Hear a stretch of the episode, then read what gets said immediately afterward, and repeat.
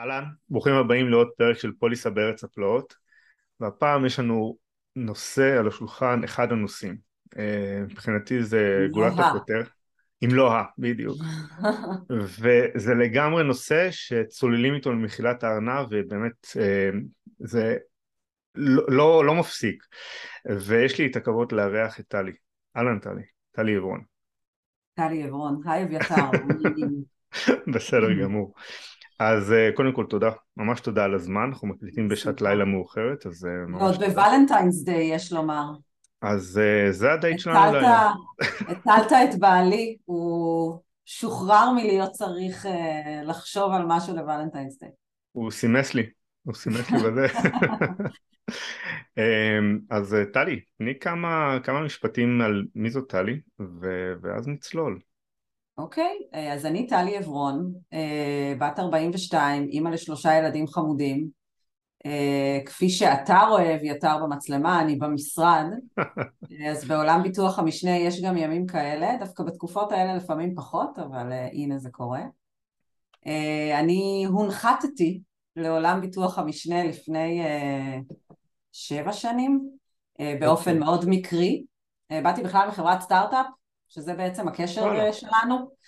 אמ, סטארט-אפ ו... כאילו מתעסק בעולמות הביטוח או ששום דבר... לפני שבע שנים לא היה דבר שנקרא אינשורטק, אבל בדיעבד, היום שאני מסתכלת אחורה, הוא בהחלט היה אינשורטק, זו חברה אה, מוצר לזיהוי אה, ומניעת, אה, לזיהוי נזילות ומניעת נזקי מים. כן, קטע. וואו.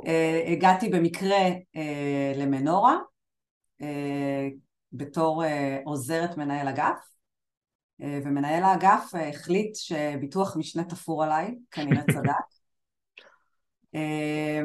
ולימד אותי ביטוח משנה ומשם uh, התפתחתי, uh, עבדתי בתור מנהלת ביטוח משנה במנורה אי אלו שנים uh, ולפני שלוש שנים עברתי לצד השולחן, זה לא לצד השני של השולחן, עברתי לצד okay. אוקיי. השולחן אה, לאיון, אה, איון ביטוח משנה בתור אה, ברוקר ועוד כל מיני דברים, אבל הם לא בביטוח משנה. מה שחשוב להכיר, כאילו על איון יש להם, נקרא לזה כמה ברנצ'ים, זאת אומרת יש את איון הברוקר הרגיל במרכאות, ויש את איון רי, נכון? אז איון זו חברה אחת, אה, אמריקאית, אה, המטות שלה בארצות הברית ובאנגליה, אה, עם נוכחות בכל המקומות בעולם, עם למעלה מחמישים אלף עובדים, ויש לה כמה רגליים, בוא נגיד. רגל אחת משמעותית היא ביטוח משנה, רגל נוספת משמעותית היא commercial risk, שזה בעצם mm-hmm. הביטוח הישיר, okay. אוקיי. וזו הסוכנות. ויש עוד כל מיני יחידות שלא קיימות בארץ. אה, בארץ יש אה, אה, את ה-commercial risk, שזה איון ישראל, mm-hmm. ויש את הביטוח משנה, שזה איון ריינשורנס ישראל. אבל שנינו תחת אותה, אותו כובע של חברה. כן. אני כשאני מסתכל על ביטוח משנה, במיוחד כשנכנסתי לעולם הביטוח, זה תמיד הרגיש לי איזה משהו שאתה צריך להתייחס אליו באיזושהי יראת כבוד מסוימת. כאילו, יש בזה איזה משהו מאוד... מסורתי כזה, מאוד עם, מס... לא יודע, איזשהו משהו חווייתי אחרת. כשאני התחלתי, כשלימדו אותי ביטוח משנה, המשפט הראשון שנאמר לי זה אם יש דבר אחד שיכול להפיל או להחזיק חברת ביטוח, זה ביטוח משנה. עכשיו שיא ברכה לימדי את התחום ו... ותדעי שזה המצב. זה לא לגמרי לגמרי נכון, אבל זה בהחלט אה, על זה מושתת כל עולם הביטוח המשנה, אה, כל העולם הביטוח. אה, במיוחד במדינות כמו בישראל, אגב בישראל יש אחוז ביטוח משנה, רכישת ביטוח משנה מאוד מאוד גדולה, גם בגלל דרישות הוניות וגם בגלל גודל המדינה שהוא לא עצום. אז רגע, שנייה, כן. רגע נשים נקודה, נלך mm-hmm. שנייה כמה צעדים אחורה, מה זה ביטוח משנה? השם קצת מרמז על זה, אבל מה זה באמת ביטוח משנה? זהו, שדווקא לא כל כך מרמז, כי כשאני לא? שואלת אנשים שלא מבינים, ואני אומרת להם, אני עושה ביטוח משנה, אז הם אומרים, מה, כמו סוכני משנה? כמו, כאילו דווקא לוקחים את זה לכיוון השני. וואלה. אז דווקא העולם, אה, מי במיליה זה מסתדר לו המשנה, אבל מי שמבחוץ זה בדיוק הפוך. אמ, אז הנה, בשביל זה הפרק. כבר, כבר סיבה טובה. בדיוק. אז אני רוצה רגע עוד לקחת עוד צעד אחד אחורה, לפני מה זה ביטוח משנה, ולדבר רגע על סיכון. Okay. אוקיי. כי זו מין מילה כזאת שכולנו משתמשים בה, אבל חשוב רגע להגדיר אותה, כדי, כי משם הכל מתחיל. אמ, ברור לנו שאנחנו לא יכולים לחזות את העתיד, ומגדירים סיכון כמידת אה, אי הוודאות של סיטואציה מסוימת. זאת אומרת ברגע שאני לא יודעת מה תהיה התוצאה, זה הסיכון שלי. ויש כל מיני אה, דרכים להתייחס לסיכון הזה, אה, וכל אחד אה, בוחר בדרך שלו. אם נלך לעולם הנורא נורא בסיסי, אם אני למשל רוצה לקנות בית, אז יש לי כל מיני דרכים, אני יכולה להימנע מקנייה, לא לקנות אותו, כי זה מסוכן, ברור שיש בזה איזשהו סיכון. שונאת סיכון. בדיוק, אני שונאת סיכון וזה לא מתאים. אני יכולה לקנות בית ולהימנע משימוש בו, וככה לצמצם את הסיכון. זאת אומרת, אם אני לא נמצאת, אז אולי אה, לא יהיה נזקי מים, ולא לא יהיה פיצוץ גז, ולא יהיה בלאי, mm-hmm. ולא יהיה קצר בחשמל, אבל ברור שאז אני לא מרוויחה את מה שאני יכולה להרוויח ממנו. אני יכולה לחלוק את הסיכון, נגיד לקנות בית עם uh, עוד משפחה, ואז נהיה כולנו שותפים, וזה קצת מתחיל כבר לעבור לנו לעולמות של הביטוח, mm-hmm. שאני חולקת משהו. אני יכולה להגביל את הסיכון, להגיד, קניתי בית אבל אני נמצאת בו אה, עד ארבע אחרי הצהריים כל יום, ואז אני מצמצמת לחצי מהיום את הסיכון שלי. ואני יכולה להגיד, יאללה, לא אכפת לי, לא אכפת לי סיכון, אני מחבקת באהבה כל uh, טרגדיה שעלולה לקרות, אני עושה מה שאני רוצה בלי מגבלות, בלי חשש, כל היום המים זורמים, כל היום החשמל דולק, אני לא, עושה, לא מביאה טכנאי גיס כדי לחבר וכולי וכולי. ואני יכולה להגיד, יש לי סיכון, אבל אני מעבירה חלק ממנו החוצה. למשל, לקנות ביטוח. קניתי בית, יש לי שימוש, אני קונה ביטוח. מה אני עושה כשאני קונה ביטוח? אני בעצם משלמת סכום מסוים עבור מישהו שייקח חלק מהסיכון. כשיקרה נזק אנחנו נחלוק בסיכון שלנו. Mm-hmm. ביטוח משנה זה בדיוק אותו flow של גישות, כל מיני גישות להתנהלות מול הסיכון הזה, אבל של חברת הביטוח, לא של האדם הפרטי. אז אם חברת ביטוח אה, אה, לוקחת, אה, מבטחת אה, תיק רכב, בסדר? מבטחת המון המון רכבים, ואנחנו מתייחסים לדוח רווח והפסד שלה. אז החברה הזאת, נגיד עכשיו נפתחת חברה חדשה, היא יכולה להגיד סיכוני רכב זה משהו שלא מתאים לי לקחת. יש יותר מדי תאונות, קראתי דוחות, הפרמיות לא מספיק גבוהות, לא מתאים לי והיא יכולה להימנע מהסיכון הזה. היא יכולה להגיד גם, אני כן מבטחת, אבל בבוא העת אני לא באמת אשלם. אוקיי. Okay. היא יכולה, נכון, היא יכולה להימנע מהסיכון. ברור שזה רק על הנייר היכולת הזאת, כי מהר מאוד ברגע שכמה לקוחות יבינו שהחברה לא משלמת, החברה תיסגר, אבל זאת יכולה להיות אופציה. הם יכולים גם אה, להתחלק בסיכון, מה שנקרא co-insurance, עם כל מיני חברות אחרות, נגיד חברה חדשה שנפתחת עכשיו, חברת ביטוח שנפתחת עכשיו, אומרת לחברת ביטוח אחרת, בוא ניקח איזה עסק מאוד גדול וכל אחת תבטח חצי ממנו. אנחנו עוד לא בביטוח משנה. פחות רגולטורית בארץ, זה בהחלט זהו. אפשרי במקומות אחרים בעולם. כי היה פעם במסגרת חוק חוזה ביטוח, ביטוח משותף, ואז באמת הוציאו את זה, נכון. ו... אבל בעולם זה כן. כן, זה קורה. כן. אוקיי. אמ, אז הם לא יכולים להרשות לעצמם את כל הסיכון, אז הם משתפים בסיכון. הם יכולים להגביל, נגיד להגיד, אה, אני בתור חברת ביטוח קטנה מבטחת רק דירות, mm-hmm. של, בסכום ביטוח עד אה, שני מיליון. לא דירות יקרות ולא עסקים ולא שום דבר, ואז הם ייהנו מהפירות של התיק הזה ולא ייהנו מפירות של אינדסטריאל uh, ריסק לצורך העניין. אוקיי. Okay. היא יכולה להגיד לא אכפת לי, אני מבטחת הכל, אבל כמובן שבסוף לא יהיה לה כסף, לא משנה רגולטורית, גם הרגולציה לא תאשר לה, אבל זה כבר עולמות יותר מורכבים. ובפשטנות של הדבר היא יכולה להגיד אני לוקחת על עצמי את כל הסיכון, מגדירה עד כמה אני באמת יכולה לשמור על עצמי בתור חברת ביטוח, ואת כל השאר אני אעביר. אז כמו שבעל הדירה העביר לחברת הביטוח, חברת הביטוח מעבירה למבטח המשנה. וזה ביטוח משנה, זה בסופו של דבר אה, לקיחת סיכון מחברת הביטוח עבור פרמיה, זה עובד על פי אותם עקרונות ועל פי אותו רעיון. רק קצת יותר מורכב. אז למעשה אם יש לי עוגה, בואו כן. נדמיין את זה רגע כעוגה, אז נניח חברת הביטוח, אותה חברת ביטוח חדשה, אומרת אני יכולה לקחת סיכון של 70 אחוז, ואז את ה-30 אחוז היא מחפשת עבורו ביטוח משנה. נגיד, זה לא כל כך עובד בדיוק בהכרח בצורת עוגה, ובטח לא באחוזים, כי בסופו של דבר החברה אומרת מבחינת הון, אני יכולה להגיע להתחייבויות ביטוחיות, זאת אומרת לתביעות אפשריות שאני אשלם, בסכום מסוים. Mm-hmm. סכום בכסף, יש לי כך וכך כסף. ואז בהתאם לכמה אני רוצה לכתוב, נגיד אני רוצה עסקים של עד 100 מיליון דולר, אני אוכל להגיד כמה אחוז אני יכולה לשמור על עצמי וכמה אני צריכה להוציא החוצה. או לחלופין אני אוכל להגיד סכום מסוים שזה ה top שלי ואת כל השאר אני אוציא החוצה. זה כבר עובר לעולמות של איזה מבני, מבנים של ביטוח משנה יש. אז מה, אה, פקולטטיבי, חוזי וכאלה? לא פקולטטיבי וחוזי, אבל פרופורציונלי או לא פרופורציונלי. כן. אבל בואו נעשה עוד שני צעדים לפני שאנחנו מגיעים לסוגים. זה עוד זה כבר למתקדמים הסוגים.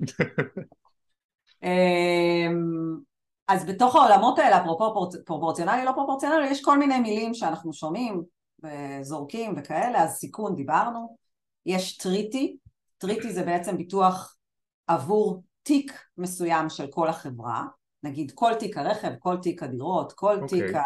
האחריות המקצועית של חברת ביטוח, זה יבוטח בסכומים מסוימים בחוזה ביטוח משנה שנקרא treaty, לרוב ב... מתחדש אחת לשנה. בסכומי חשיפת סיכון, כאילו זה הסכומים. מה זאת אומרת בסכומי חשיפת סיכון? אה, אה, נניח, אה, כמו שאת אמרת עכשיו, אני מבטח אש, אז אני יכול עכשיו להיות חשוף עד 100 מיליון דולר של סך הכל מבנים, שאני אכסה תחת התיק שלי כחברת ביטוח. נכון?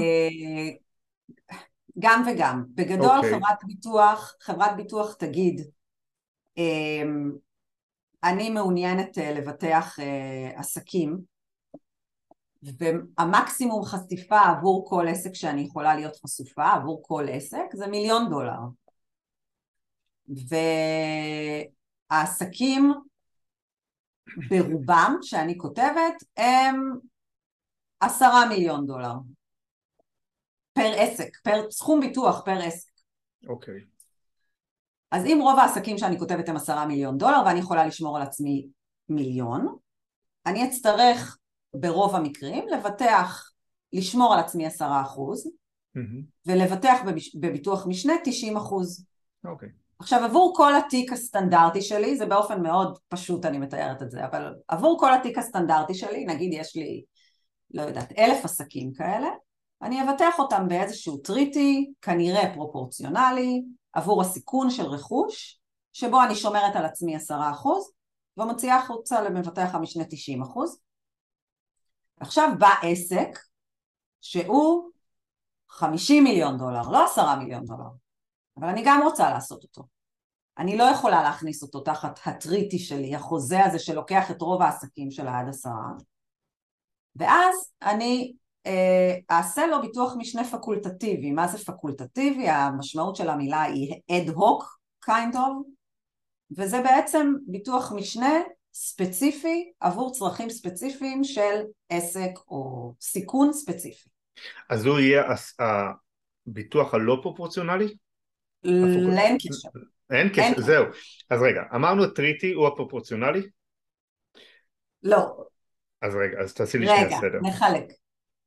שנייה, יש... הבמה אה, שלך. יש אה, בגדול האופן של קניית ביטוח המשנה מתחלקת לשניים.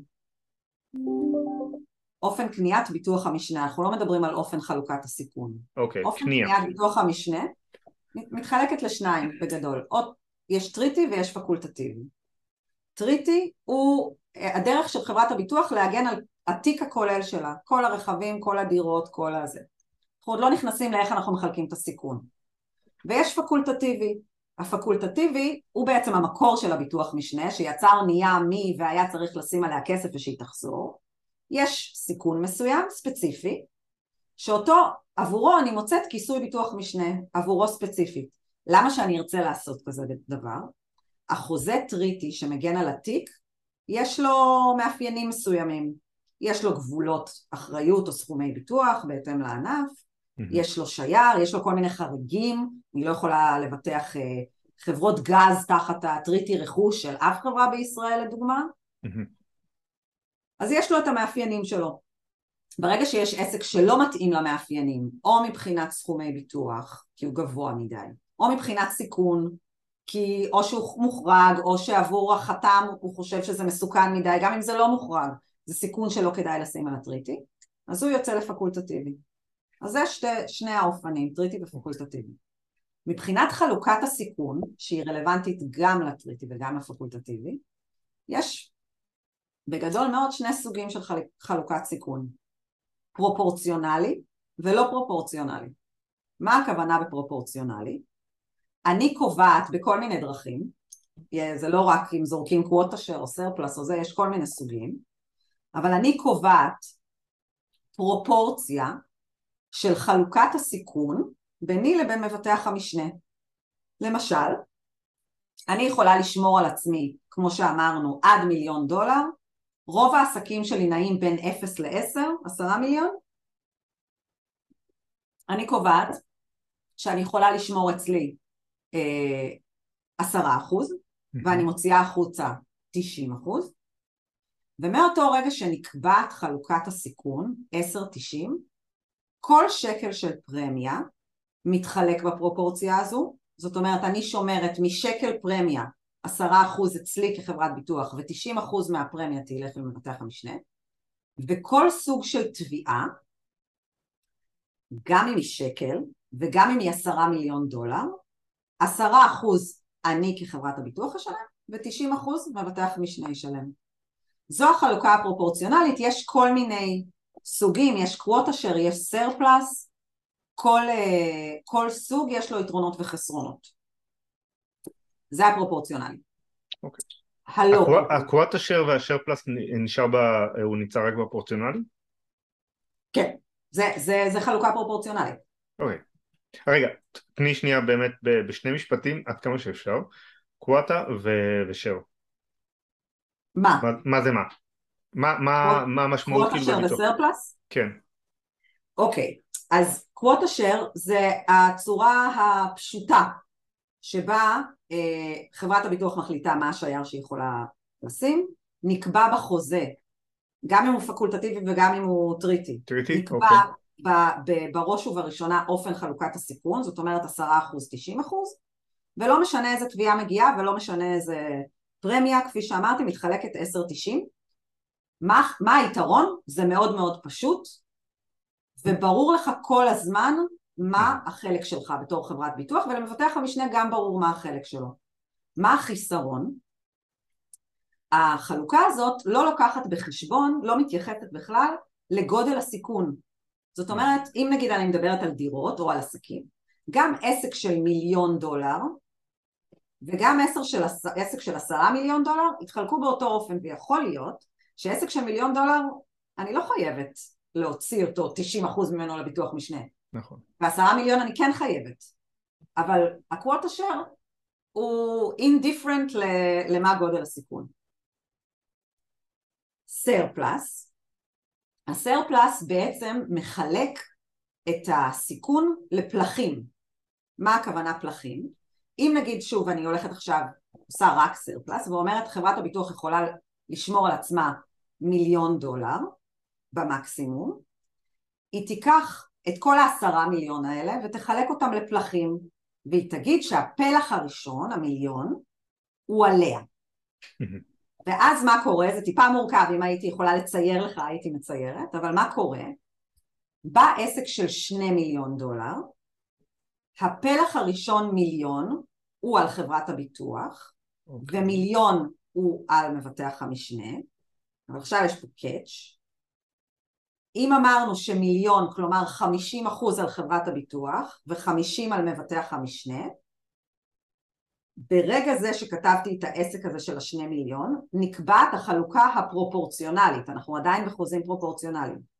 כלומר, 50% על חברת הביטוח, 50% על מבטח המשנה, ואם עכשיו תבוא תביעה של שקל, היא תתחלק 50-50. בסדר? אוקיי. Okay. למה זה טוב? כי ככל שאנחנו גדלים בסיכון, השייר שלנו הולך וקטן. השייר זה מה שחברת ביטוח משאירה על עצמה. Mm-hmm. זאת אומרת, בניגוד למקרה הקודם, שאין התייחסות לגודל הסיכון, פה כמות הסיכון שחברת הביטוח לוקחת, וכמובן בא איתו יותר פרמיה, היא מתאימה את עצמה לפי גודל הסיכון. בסדר? כן. עד פה היינו בעולמות הפרופורציונליים. למה העולמות הפרופורציונליים הם טובים? הם גם יקרים יותר, כי בכל תביעה, גם אם היא עשר אגורות וגם אם היא מאה מיליון דולר, יש חלוקה פרופורציונלית. בסדר? למה אבל הם יקרים יותר? כי זה נשמע שבפרופורציונלי אתה קצת יותר בוודאות מסוימת, לא? כאילו אתה יודע, הצד של חברת הביטוח, של חברת הביטוח וגם חברת הביטוח משנה. קודם כל חברת הביטוח היא מוגנת יותר, כי מהשקל הראשון יש לה הגנה. Mm-hmm. ולכן זה גם יקר יותר, כי מהשקל הראשון מבטח המשנה צריך לשלם יקר יותר, אני מדברת לכמה חברת הביטוח עולה לה לקנות את ביטוח המשנה. אה, אוקיי, אוקיי. ברוב המקרים, כן? כמובן זה היום בכלל העולם אה, השתגע לגמרי, וגם עולם ביטוח המשנה משנה את פניו, אז, אה, אה, אז זה כבר סיפור אחר. את רואה את זה ממש כאילו בש... טוב, רגע. רגע, בוא לא נתבלבל, כי, כי מי שמקשיב כבר שכח מה זה פרופורציונלי. אז נדבר רגע על לא פרופורציונלי, אז אמרנו זו חלוקה, אופן חלוקת הסיכון בין חברת הביטוח לחברת, למבטח המשנה היא או פרופורציונלית או לא פרופורציונלית. מה הכוונה בלא פרופורציונלית? השם הגן... לא גנרי, רוב החוזים הם נקראים excess of loss וזה בעצם כשמו כן הוא, חברת הביטוח מחליטה או מבטח המשנה אומר לה, כן? זה חלק מהשינויים שתכף נדבר עליהם, אבל חברת הביטוח מחליטה כמה היא יכולה לשמור על עצמה, נגיד אנחנו חוזרים שוב למיליון דולר. והיא בונה ביטוח משנה מעל המיליון דולר הזה. מה הכוונה?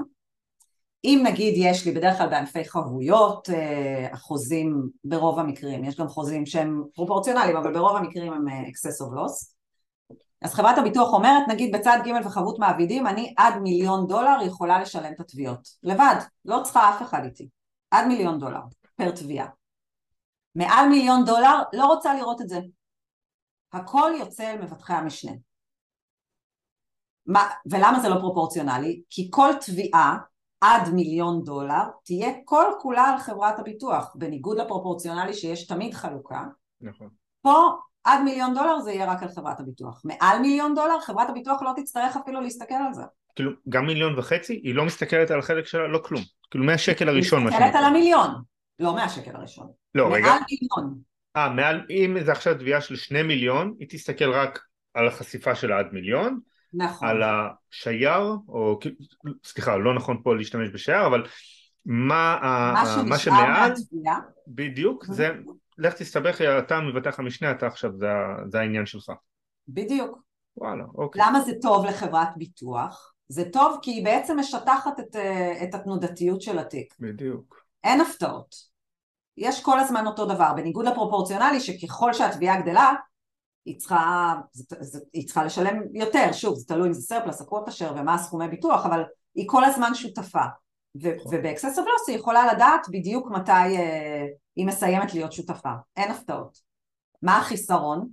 שעד מיליון דולר היא צריכה לשלם הכל. אין לה שותפות גורל. בשלב הזה. ואז כשאנחנו עוברים לענפים שיש בהם שכיחות גבוהה, כלומר הרבה תביעות, כמו צד ג' וחבות מעבידים למשל, אז החברה יכולה למצוא את עצמה במצב שהיא משלמת המון המון תביעות. נכון שיש לה ביטוח משנה מעל סכום מסוים, אבל רוב התביעות יושבות בשייך. בדיוק.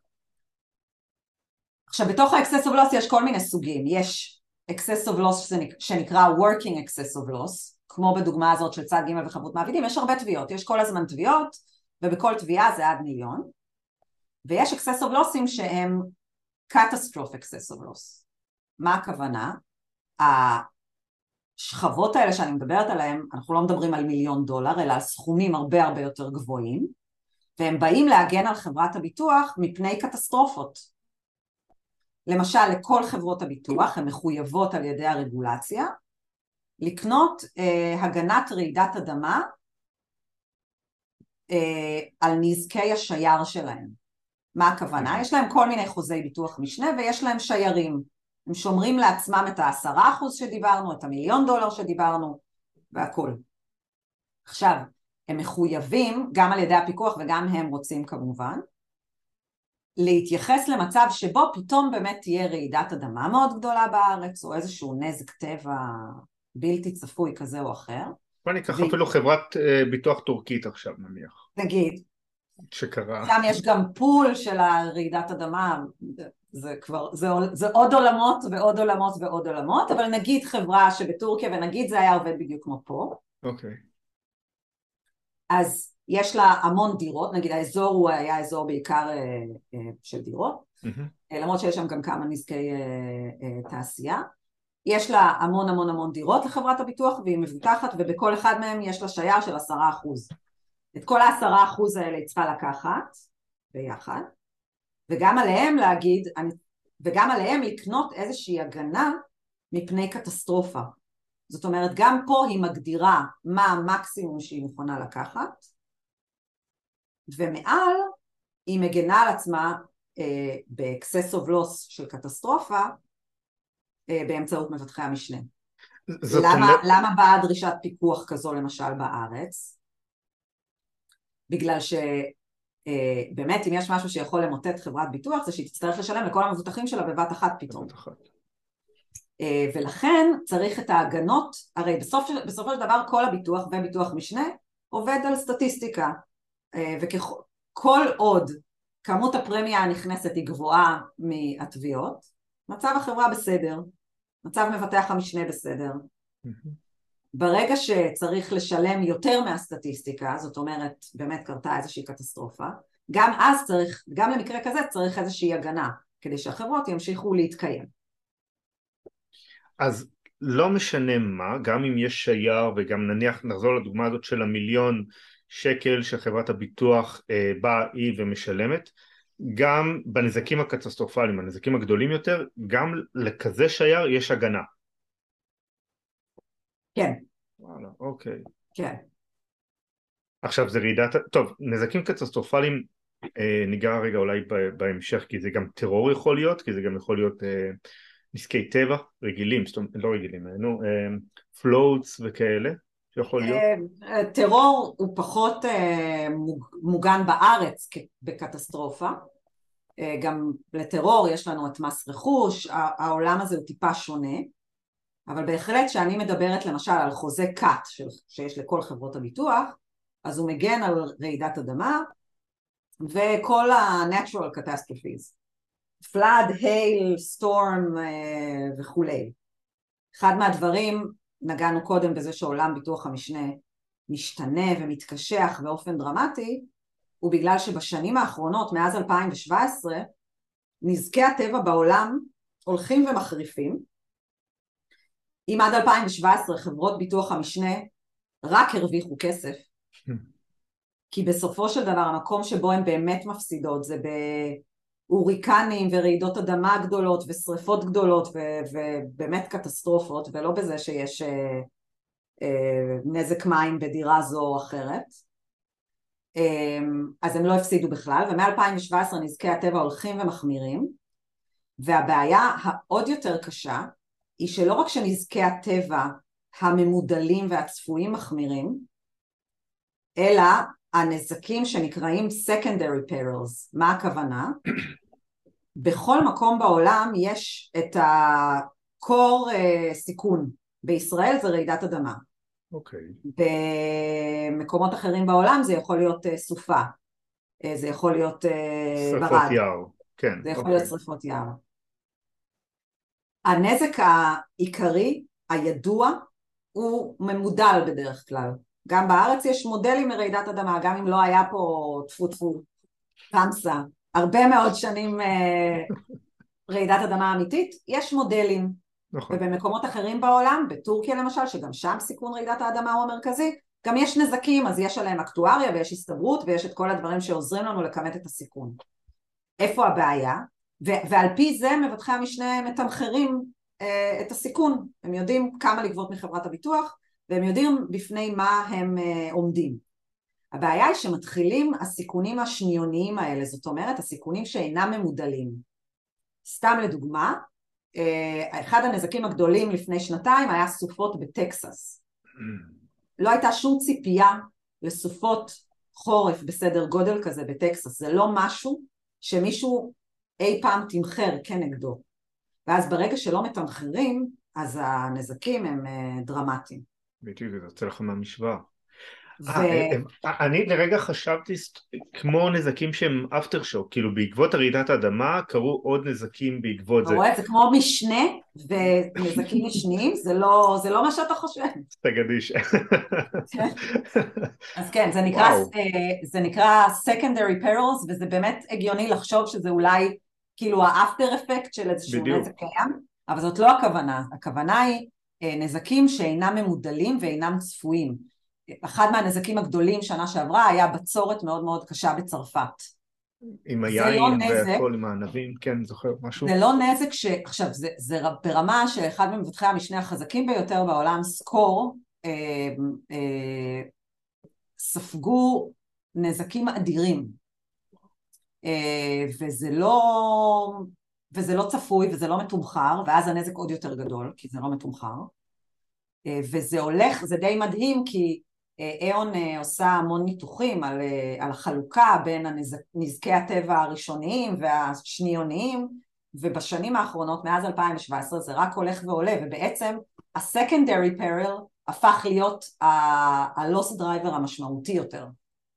יותר מהנזקים הצפויים והממודלים. אז מבטחי המשנה חיים בוודא, באי ודאות מאוד מאוד כבדה, זה, מתווסף לזה אינפלציה משוגעת בעולם. רגע, אפילו כן. שנייה לפני כן, mm. משהו קטן שקרה בשנת 2020, שזה גם כנראה לא הוסיף למשוואה. הקורונה. כן. כאילו זה גם חתיכת, כאילו... לא צפוי. ממש לא צפוי.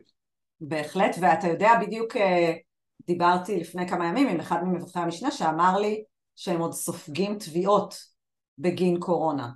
של מה? של אובדן די... רווחים כאילו? של כן, באספקט הזה? כן. Okay. אוקיי. עכשיו כרגע זה בעיקר באסיה כי כאילו ה outbreak בשאר העולם כבר קצת contained וגם הרבה, יש בעיקר המון המון החרגות כנגד, אה, כנגד בתוך החוזים, בתוך כן. הפוליסות, בתוך הכל. כנגד אה, נזקי קורונה, אבל עדיין זה עדיין ממשיך. וזה אפרופו secondary peril שאף אחד לא, אפילו לא ידע לחלום בחלומותיו הרעים ביותר. אמ, אז גם וואו, זה, מדהים. וגם אה, מלחמה באוקראינה שאף אחד לא צפה, שיש לה משמעות דרמטית, אה, גם, גם על הכלכלה, אבל גם כמובן על סיכונים. אמ, וגם נזקי הטבע שהידרדרו מאז 2017 כמו שאמרתי הביאו את השוק, אה, את שוק ביטוח המשנה להתקשח באופן מאוד משמעותי. מה הכוונה בלהתקשח? אם פעם, אמרתי קודם מי קובע את השייר, את הזה, ברור שחברת הביטוח יודעת להגיד כמה היא יכולה, אבל היום השוק הפך להיות כזה שמבטח המשנה יכול להגיד סבבה שזה המקסימום שאתה רוצה לקחת, רק עשרה אחוז. אבל אם אני לא רואה איזה alignment of interest בינינו, ואתה לא לוקח יותר סיכון עליך, אני לא אכתוב את זה. לא אכתוב את זה, רק שנייה, לא שנייה, שנייה, נתרגם את זה לשפה הרגילה. אכתוב הכוונה, אה, אני לא אקח חלק בסיכון. זה דרך אגב, רגע, שנייה, סוגריים, underwriting, אז זה על לחתום בסוף, by the way, בסדר? אז זה, הנה, זה האנדררייטינג הקלאסי, אוקיי, כן, כן. תחזרי, סגור סוגריים. אמ, אז, אז בוא נדבר רגע על מה זה לקחת חלק בסיכון. בסופו של דבר אמרנו הרי שאחת מהאופציות של חברת ביטוח היא לקנות ביטוח משנה, זאת אומרת לקחת את הסיכון המבוטח עליה אחר כך להעביר אותו החוצה, לעשות העברה של הסיכון על מבטח המשנה. אוקיי. אנחנו בעצם עושים פה החלפה בין סיכון ביטוחי וסיכון אשראי. נכון? אני מעבירה את זה, זה לאיזשהו גוף שיש לו יותר כסף משלי. רגע, זה, זה שנייה. אמרת בהתחלה בהתחלה שיש אה, אה, הבדל בין עוני ל... נכון? זה זה? זה, זה הביטוח, אה, לזה התכוונת? אני אמרתי משהו עם הוני? כן, או שזה הון? לא? טוב, עזבי, אני אז חשבתי ששמעתי. דרך אגב, אחת מהסיבות לקנות אה, ביטוח משנה זה, זה באמת בשביל אה, הקלה בהון. מבחינה אבל... רגולטורית. כן, מבחינה רגולטורית וגם מבחינת אה, אה, מה, אני יכול, מה אני יכול לעשות, איזה עסקים אני יכול לעשות. אה, בהיבט הזה, אוקיי. לא, גם וגם. אבל רגע, אנחנו קצת מתפזרים. כן, אז כן, שנייה, תפסי אותי. אז שנייה... אני פה, אה, אני מתאפק לא לשאול אלף ואחת שאלות תוך כדי, אז אה, כן. המיקרופון אה, אצלך. אני מרגישה, אני מקווה שאנחנו עוברים על כל הדברים, אבל... אז, אז אמרנו שאנחנו מעבירים חלק מהסיכון החוצה. עכשיו, למה לנו לעשות את זה? למה לחברת ביטוח לעשות את זה? כאילו למה למעשה ביטוח משנה קיים במילים אחרות? כן, למה לקנות ביטוח משנה? סך הכל אני יכולה להגיד אם יש לי איזשהו סיכון אהבת סיכון עד לרמה מסוימת, אני יכולה להישאר בסיכון הזה נכון אמ, עד, עד לרמה הזאת ולא יותר מזה, למה, למה אני צריך אה, לרדת ל, ליותר מזה? אז אנחנו מדברים על כמה, על כמה סיבות. קודם כל, אה, שלי יש סיכון ואני משתפת אותו עם כמה חברים, מעבירה אותו החוצה, אז אני בעצם אה, אה, אה, מפזרת את הסיכון שלי. במקום שזה הכל יהיה עליי, אני לרוב לא מעבירה את זה למבטח משנה אחד, זה בהקשר של אני כן אכתוב או לא אכתוב, okay. אוקיי. אלא אני מפזרת את זה בפאנל של מבטחי משנה. ואז אני מעבירה את הסיכון הביטוחי לסיכון אשראי, כמו שאמרנו, כי בסוף אני רוצה לקוות שחברת הביטוח, מבטח המשנה שאליו העברתי את הסיכון, גם יוכל לשלם לי את התביעה בבוא העת, ולא לפשוט רגל.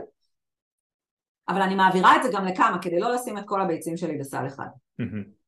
אז זו דרך, קודם כל, ה- היכולת uh, שלי לפזר את הסיכון שלי ולא לשמור את הכל עליי.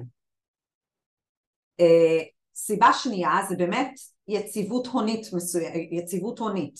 בסופו של דבר uh, לי יש כסף ואני צריך לשמור בצד כסף בגין ההתחייבויות שלי כחברת ביטוח, חברת ביטוח כותבת סיכונים, יש לה התחייבות ביטוחית.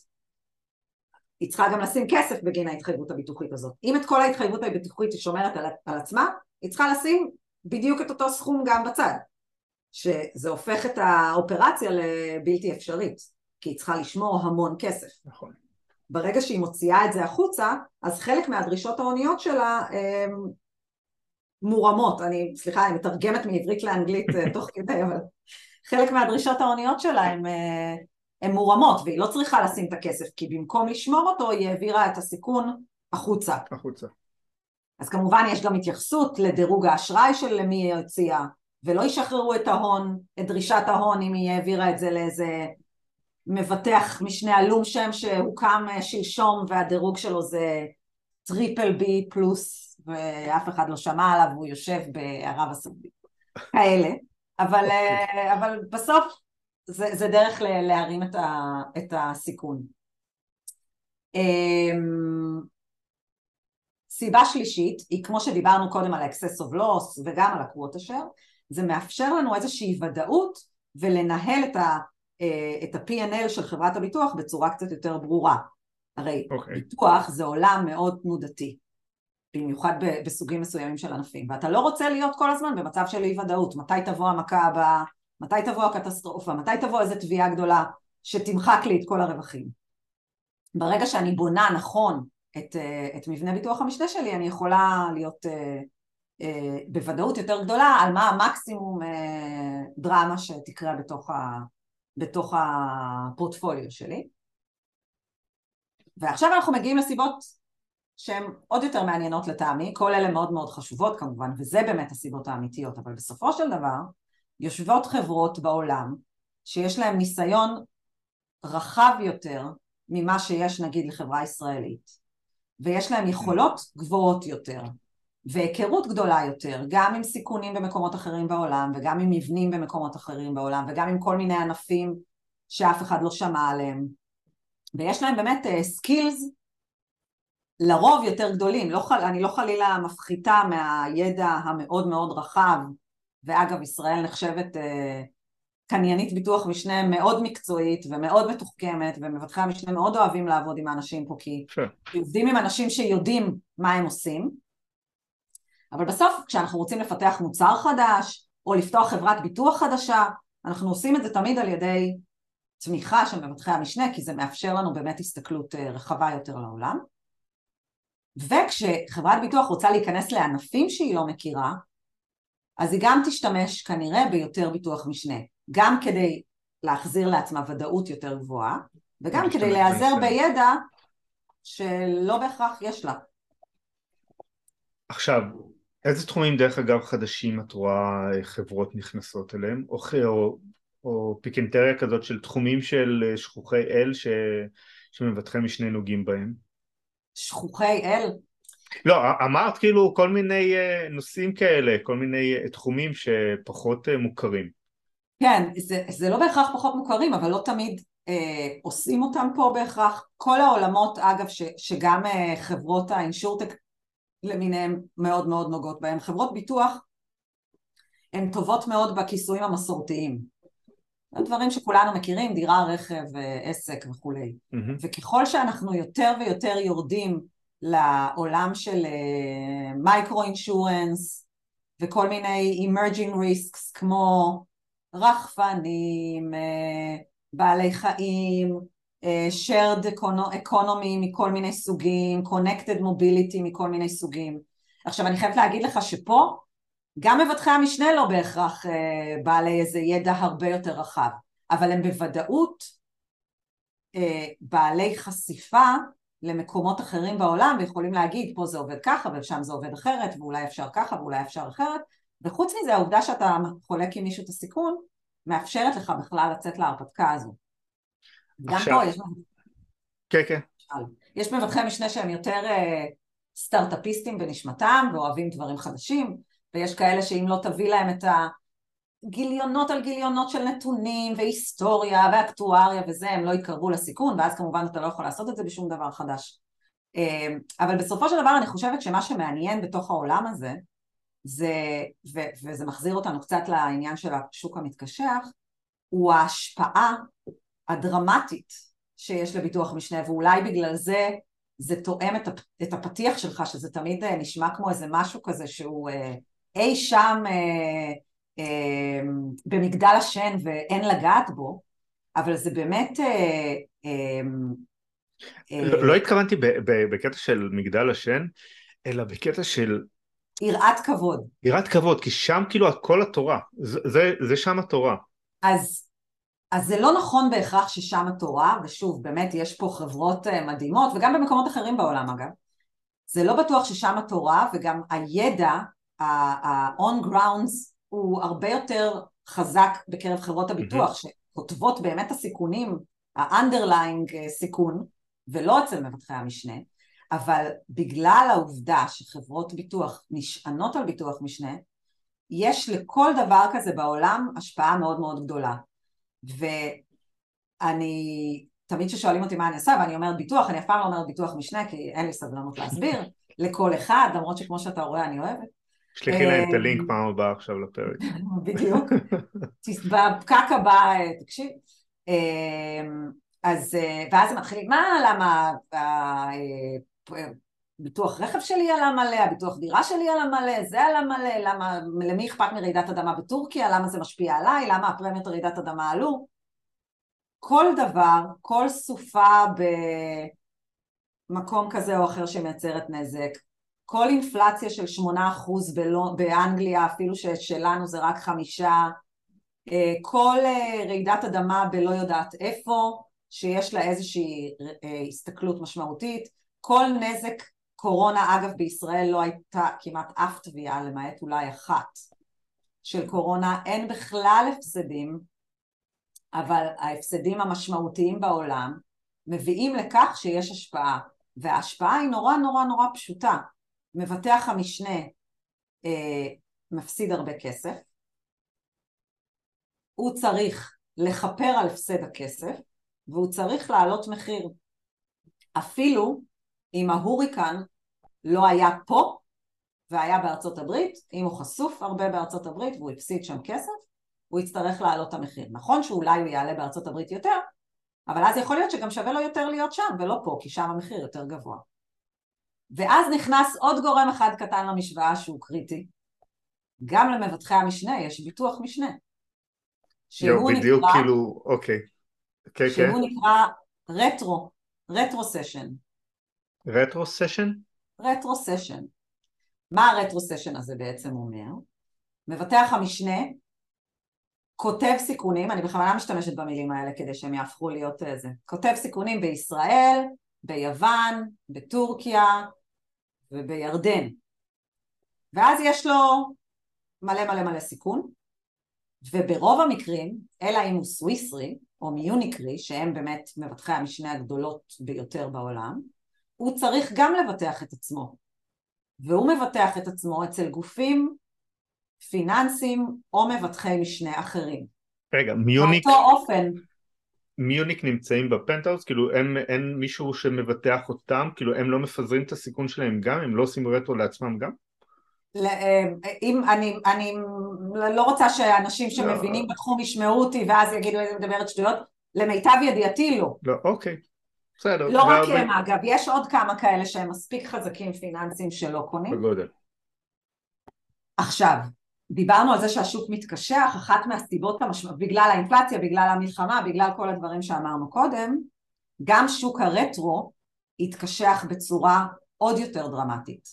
אז מבטח המשנה נמצא במקום שמצד אחד הוא מפסיד הרבה מאוד כסף, נזקי טבע, yada da da da da da.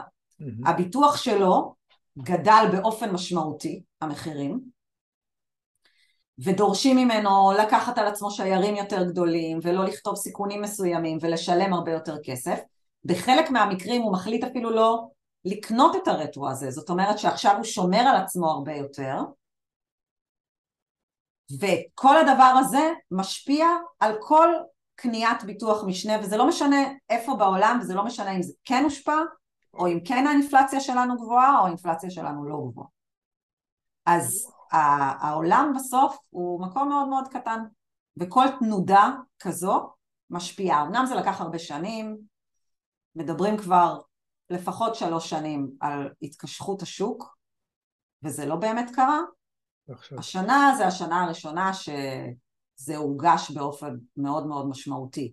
פעם אחת מבחינת מחירים, פעם שנייה מבחינת כל מיני מללים מסוימים בתוך החוזים שהיו צריכים להשתנות, אה, חריגים מסוימים, אה, הגדרה ברורה יותר של מה זה קטסטרופה, אמרת קודם רגע זה גם פלאד אה, וגם הייל וגם זה וגם זה, אז נגיד אחוזי קטסטרופה בישראל מציינים כל מיני סיכונים, כל מיני פרילס, רעידת אדמה, ציקלון, צונאמי, ברד, שיטפון וכולי, וכל שאר הדברים, יש כזה משפט, וכל שאר הדברים שמבוטחים בפוליסות, שזה בסדר, כי זה מה שהפוליסה מכסה, בסוף חברת הביטוח צריכה לכסות את עצמה, אבל מבטחי המשנה גם לא כל כך אוהבים את זה, ובמקומות אחרים בעולם אגב לא קיבלו את זה, פה בינתיים כן. Okay. אוקיי. אז גם הגבלה של מה מכוסה, אה, והגבלה של איזה מקומות בעולם הם יכולים להמשיך לכתוב בהם. אז התחלנו לראות קצת ירידה ב... ב... זה נקרא capacity, בעצם בקיבולת הכספית שהם שמים בארץ, ובכלל בעולם. זה, אז רגע, כי היה לי לקפסיטי ולקפטיב רציתי לשמור מקום אה, נפרד, אז שנייה.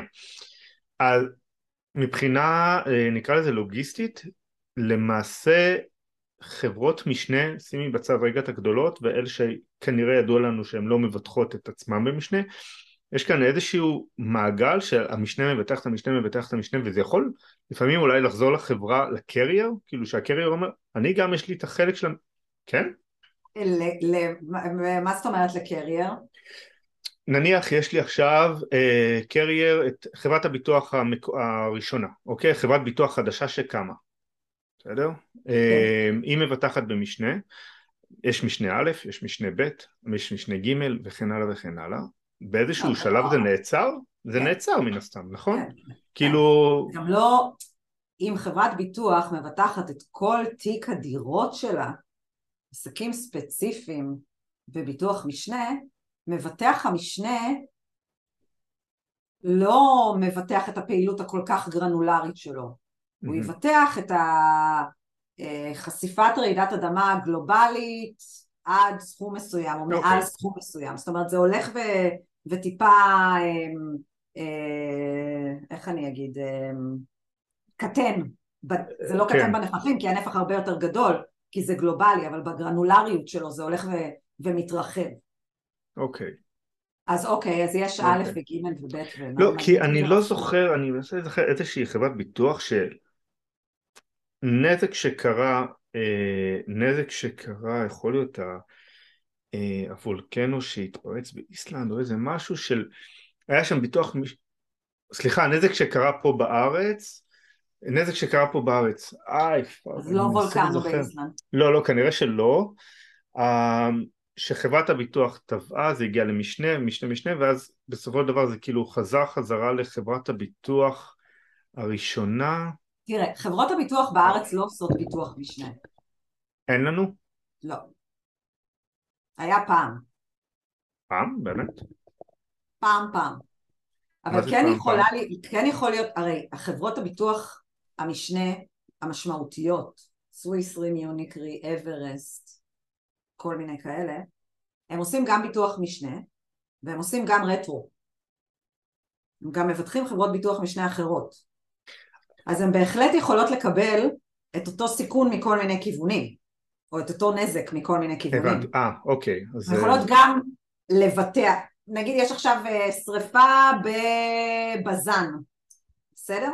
Mm-hmm. אז חברת מבטח משנה שמבטח את בזן יקבל את הנזק הזה, ויהיה מבטח אחר שיקבל את הנזק הזה, והוא מבוטח ברטרו אצל המבטח הראשון, אז הוא יקבל את זה גם, גם מהמבטח השני. אוקיי. Mm-hmm. Okay. ואגב, אם אנחנו מדברים על אינשורטקס, פנה אליי לפני הרבה מאוד uh, זמן, מישהו שאמר שהוא מבין שאחת מהבעיות של מבטחי המשנה היא באמת לעקוב אחרי הסיכונים הספציפיים שהן מבטחות כדי לוודא שאין להן חשיפות כפולות ומשולשות ומרובעות אה, על כל מיני סיכונים אה, ספציפיים, שזה בהחלט, אה, אני לא יודעת בדיוק איך המערכות IT של כל מבטחי המשנה עובדות, אבל אני בטוחה שזה דבר מאוד מאוד מורכב, ויש הרבה מבטחי משנה אגב, שמבקשים, כמובן בזנים למיניהם זה מבוטח בביטוח פקולטטיבי, אמרנו יש חוזה ויש את משהו אד הוק שלא מתאים לחוזה, זה לא מתאים לשום חוזה בוודאות,